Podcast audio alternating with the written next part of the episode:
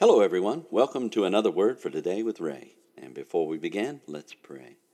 Heavenly Father, I am so grateful to you for being with us as we study your word and learn more about you and your Son Jesus and your ways. And I pray by your Holy Spirit you will teach us today those things that you'd have us to know. And it's in Jesus' name I pray. Amen. The title to today's lesson is Peter Fearing Others' Judgment. And it's taken from Galatians chapter 2 and verse 12. In Paul's discourse on the gospel of grace to the church members in Galatia, he has been sharing the authority that he has by Jesus Christ to share with the Gentiles.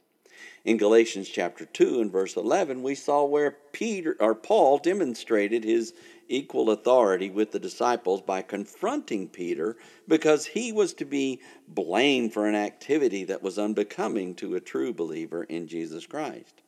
In chapter 2 and verse 12, we discover just what Peter's action was.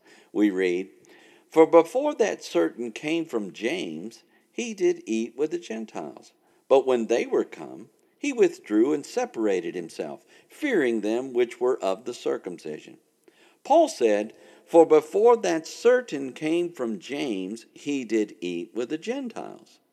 The New King James Version says it this way for before certain men came from James, he would eat with the Gentiles. In other words, James, who was the leader in Jerusalem, sent an entourage to Antioch to discover what was happening to the church there. Peter was already in Antioch, and he was free to eat with the Gentiles. Quite possibly, the Gentiles, who were free to eat non kosher foods, were feeding some of those items to Peter. We don't know for sure, but we do know that he was eating with them. This, of course, was not heard of in most cases with Jewish people. In the history of the Bible, there was a separate table set for the Gentiles to eat. This, however, isn't Paul's main concern.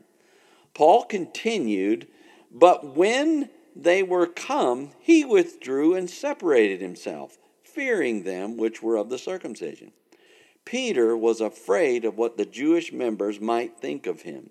So he separated himself from the Gentiles when they came. If we picture this for a moment, we can imagine that Peter is having a great time eating and laughing with the Gentiles and then finds out that this Jewish group from Jerusalem shows up.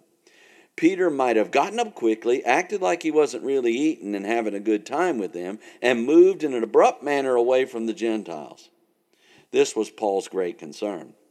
How could Peter act like he was having a great time with the Gentiles one moment and then operating as though they had the plague the next?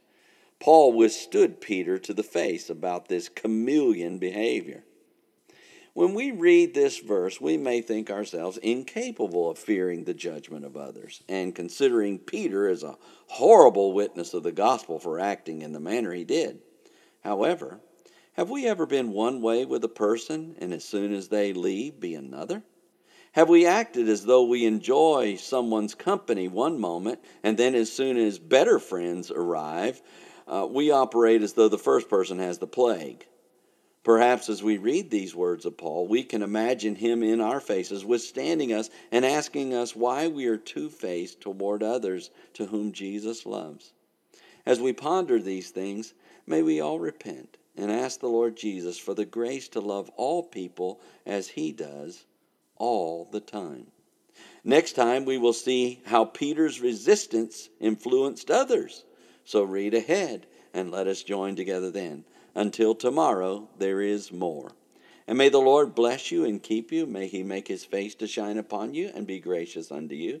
May the Lord lift up his countenance upon you and give you peace as you continue to study his word in Jesus' name.